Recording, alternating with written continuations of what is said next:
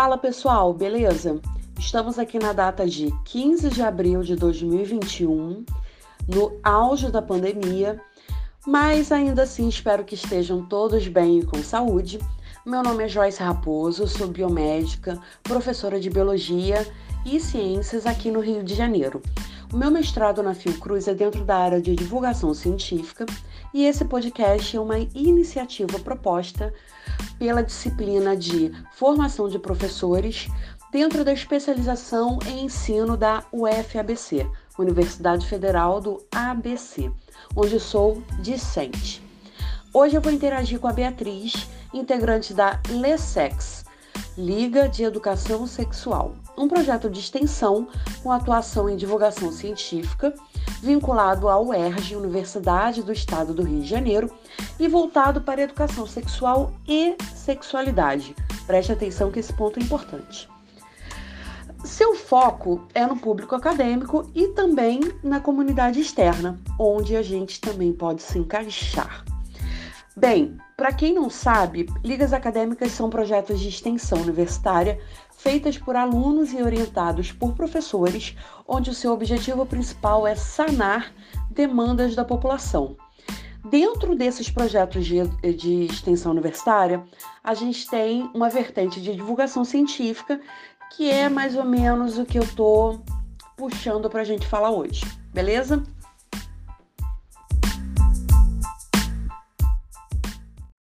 Bom, galera, então vamos aos trabalhos para de enrolação.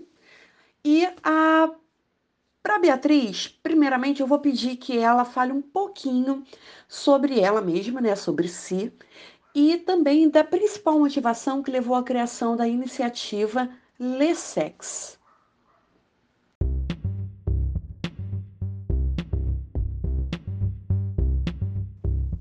Olá! Primeiramente, eu gostaria de agradecer a oportunidade de estar participando desse podcast. Meu nome é Beatriz Melo, tenho 25 anos, sou formanda em Ciências Biológicas pela UERJ Maracanã e atuo desde 2016 nessa liga acadêmica conhecida como LESEX.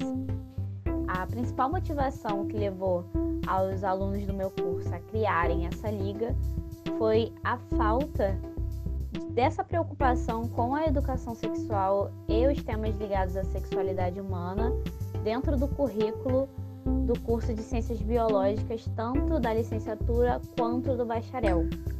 Então, em meados de 2015, alguns alunos, tanto de bacharel quanto de licenciatura, viram a necessidade de ter um espaço em que eles pudessem ter um um estudo muito mais específico sobre essas temáticas, já que nem nas matérias obrigatórias nem nas eletivas a gente tinha a oportunidade de estar tá trabalhando com esse tema, nem refletindo de uma forma teórica e muito menos de uma forma prática, principalmente para as pessoas que são da modalidade de licenciatura.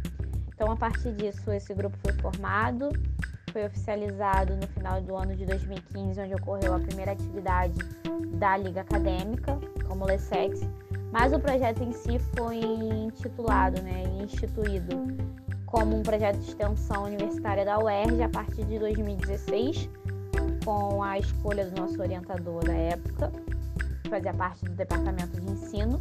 No momento, o nosso projeto faz parte agora de um projeto de extensão vinculado ao Colégio de Aplicação da UERJ, conhecido como CapUERJ, e é orientado pela professora doutora Débora Lage, que também atua na parte de Ciências da Natureza do Colégio de Aplicação.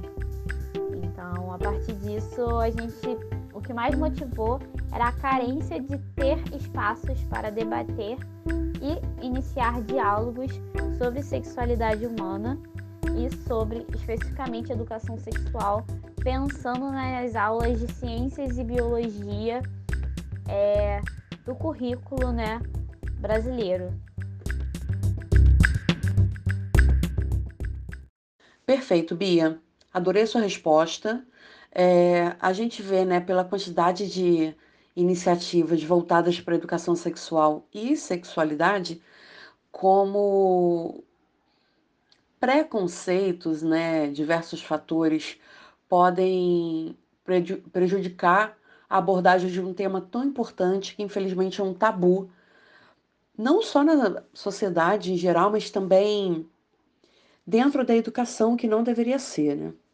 Mas enfim, vamos para a segunda pergunta. Bia, eu vi que tanto as redes sociais quanto a homepage da Alessex têm projetos voltados para diversos segmentos, dentro desse tema, claro.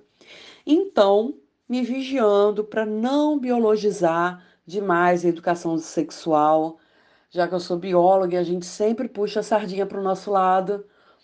É... A gente sabe que acontece em algumas escolas de existir um currículo escolar oficial aquele do papel, e um currículo prático, que é aquele que a gente vê no dia a dia, no cotidiano, certo? Então, como que a Lessex vê a importância da educação sexual nas séries finais do ensino fundamental 2 da educação básica?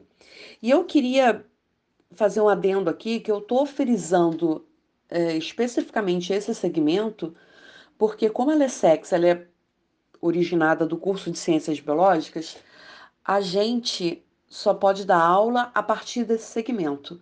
Isso não significa que ela não seja importante na educação infantil também, ok? Então, retomando a pergunta, olha aí eu perdendo o fio da meada de novo.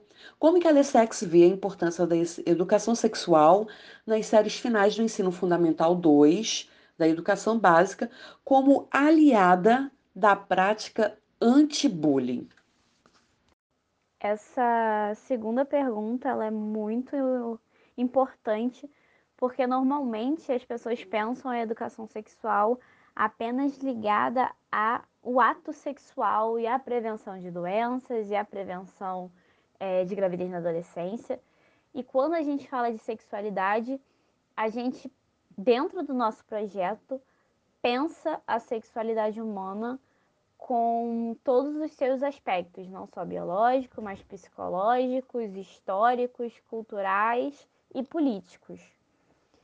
E dentro do ambiente escolar, como já foi citado aqui por você, a gente vai ter um currículo formal e um currículo oculto. Então, formal vão ser todas aquelas matérias que a gente entra em contato, normalmente baseadas em conteúdos científicos, mas a gente também vivencia dentro da escola várias experimentações, várias vivências ligadas à nossa própria socialização, a forma como a gente vai interagir com os outros alunos, com os professores e com todas as outras pessoas que fazem parte desse cotidiano escolar. E o bullying, ele foi uma temática muito emergente, né, nos últimos anos, e ele vai estar muito ligado a um dos temas que a gente mais vem trabalhando na Lessex, que é a questão da autoestima. Então, dentro do nosso projeto, a gente tenta entender o bullying como uma prática de microviolências. Violências não só verbais, mas violências também físicas. E ele acaba fazendo parte do cotidiano tanto de quem sofre, quanto de quem pratica, quanto de quem acaba vivenciando aquela prática como um telespectador, como quem apenas está assistindo que de certa forma acaba também sendo conivente. Então, nas nossas atividades, a gente sempre tenta trazer uma conscientização, não só pensando na questão do agressor, mas também de quem está participando daquela prática de uma forma passiva, de uma forma que está apenas assistindo, e isso normalmente às vezes também acontece com o próprio professor, que fica sem saber como lidar, dependendo do tipo de, de coisas e o contexto de como aquela aquele bullying está acontecendo.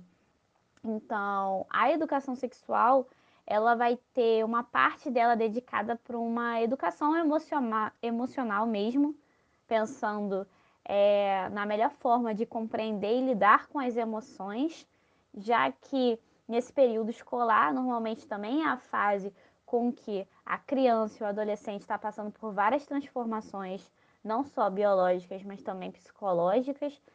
E a gente sabe que existe essa grande demanda para a gente estar tá falando sobre o, como a gente sente, como o outro se sente e desenvolver esse senso de empatia e de compromisso também com a saúde mental do outro.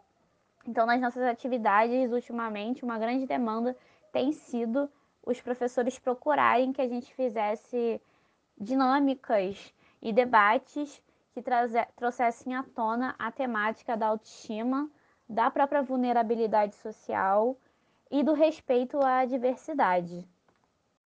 Perfeito, Bia. Cirúrgica na resposta. Realmente, esse lance de bullying, a gente ouve muita coisa do tipo: ah, mas na minha época não era assim, ou então. É, mas isso não é normal. Enfim, tem diversos comentários é, que uns são por cretinice mesmo, né? Vamos cair uma folha aqui, vamos, vamos ser sinceros, e outros são por falta de conhecimento o que iniciativas como a da Lessex ajuda a, a sanar esse tipo de problema. Por isso que é um dos pontos por, por essa, essas iniciativas serem tão importantes. Mas então vamos para a terceira pergunta. É, desde que, que começamos a ver educação sexual na escola, a gente pode perceber que a, abordagem do tema pelos professores de ciência é predominantemente biológico e higienista, podendo ser usada de uma maneira negativa, né? A gente pode acabar levando isso para de uma forma que os alunos vejam a educação sexual de uma forma negativa, não só os alunos, mas também aqueles que o cercam, os responsáveis, diretores, enfim.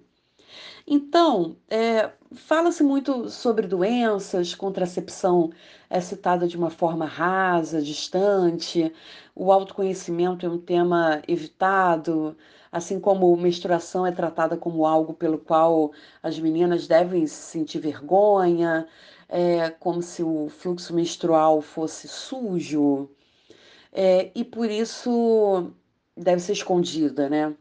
Se tornando um tabu. Inclusive, eu não sei se quem está ouvindo, você com certeza sabe, mas não sei quem está ouvindo sabe, mas existe uma expressão todo chico, que significa menstruei.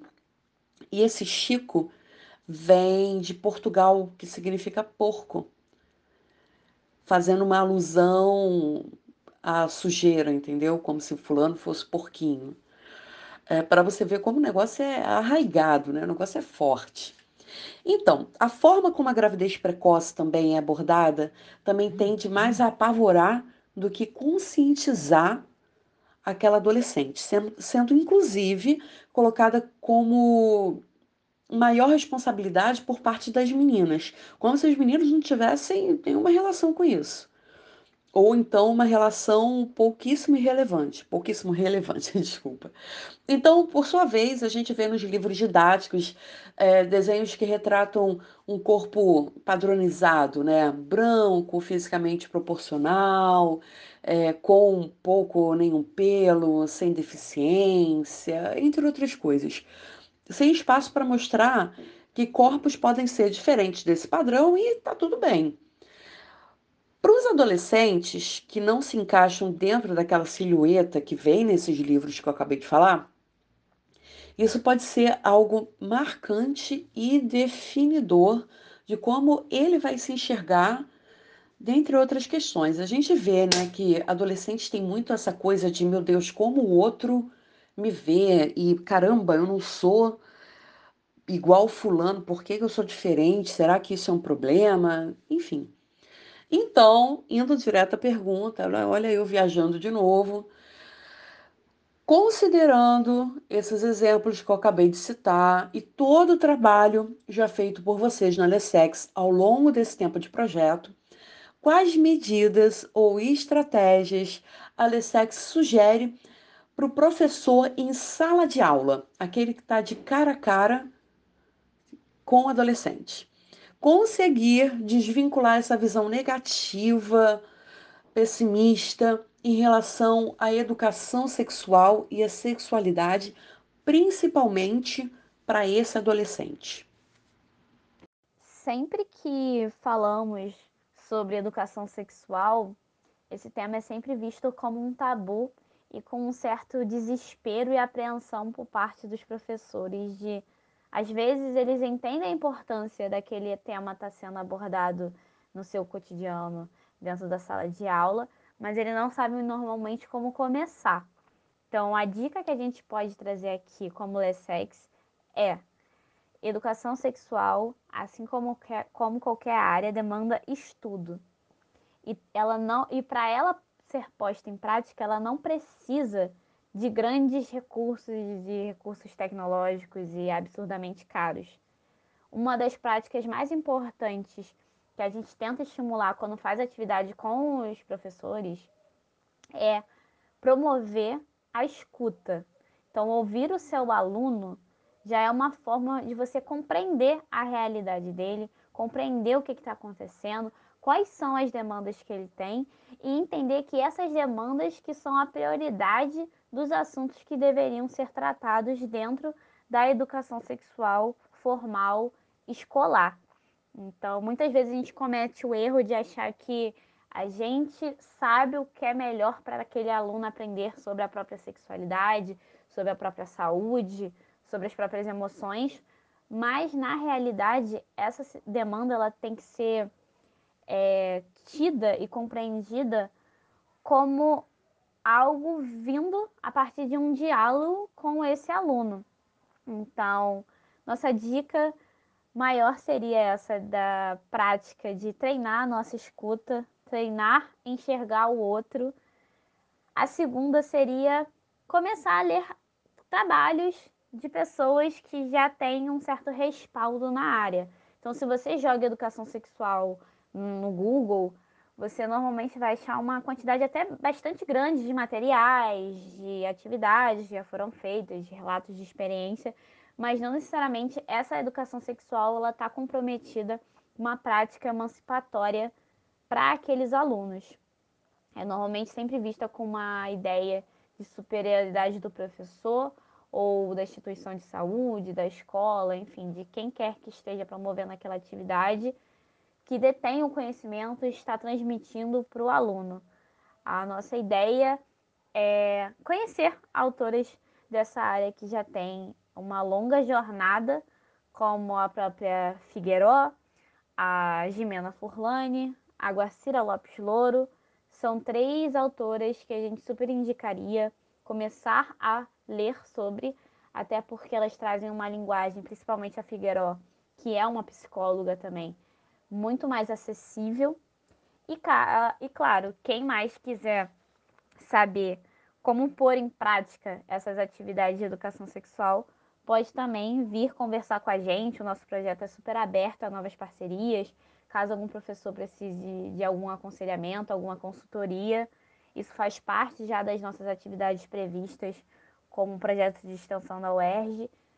Então, a leitura e o treinamento da escuta são as principais armas para os professores começarem a se engajar nesse tema entenderem qual é o nosso compromisso é, dentro da escola, falando sobre sexualidade, sobre respeito às diferenças, sobre autoestima e sobre promover a autonomia daquele aluno.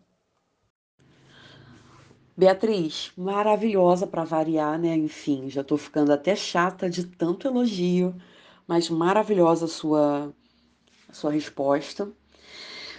Mas então, é, eu queria. Bom, vamos finalizar. Eu queria agradecer muito, muito, muito de verdade a sua contribuição em nome da Lessex. É, é, assim, eu também queria acrescentar que esse tema para mim é muito importante por causa das coisas que eu vejo em sala de, em sala de aula. E então eu tento me voltar sempre para esse tema que eu sei que faz diferença na vida daquele adolescente que eu estou ajudando a caminhar na vida, né, de alguma forma, dentro do meu papel de educadora. E quando eu conheci o projeto de vocês, eu falei assim: meu Deus, por que, que não existia isso na época da minha graduação? Eu com certeza ia gostar muito de, de conhecer vocês na, na época da minha primeira graduação e, quiçá, até participar, se rolasse, mas enfim. É, quem não conhece, o Instagram é, da Lessex é arroba Lessex, L-E-S-E-X. E, bom, Queria perguntar se a Bia tem alguma coisa a acrescentar.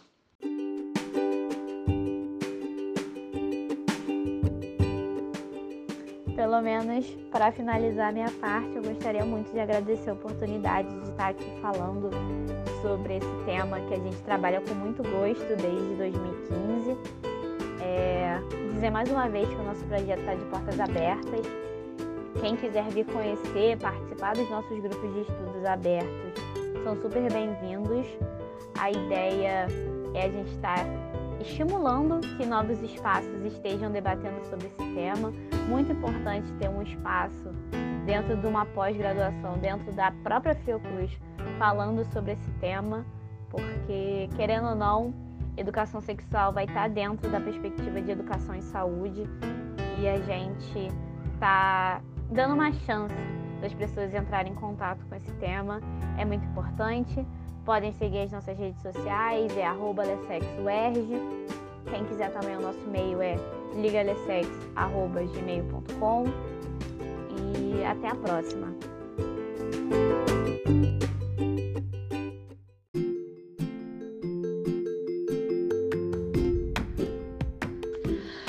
Então é isso, pessoal. Bia, novamente, muito obrigada. Não aguento mais pedir muito obrigada, agradecidíssima. Sucesso aí, mais ainda, sempre pra caramba. Espero que é, esse podcast tenha sido proveitoso para todos que tiveram e vão ter a oportunidade de ouvi-lo. Não se esqueçam de seguir a Alessex no Instagram e aproveitem o conteúdo. Beijo, gente. Aproveite a ciência, defenda a vacina, show pandemia, corona tá chato. A beça, sai fora e é isso, gente. Beijo.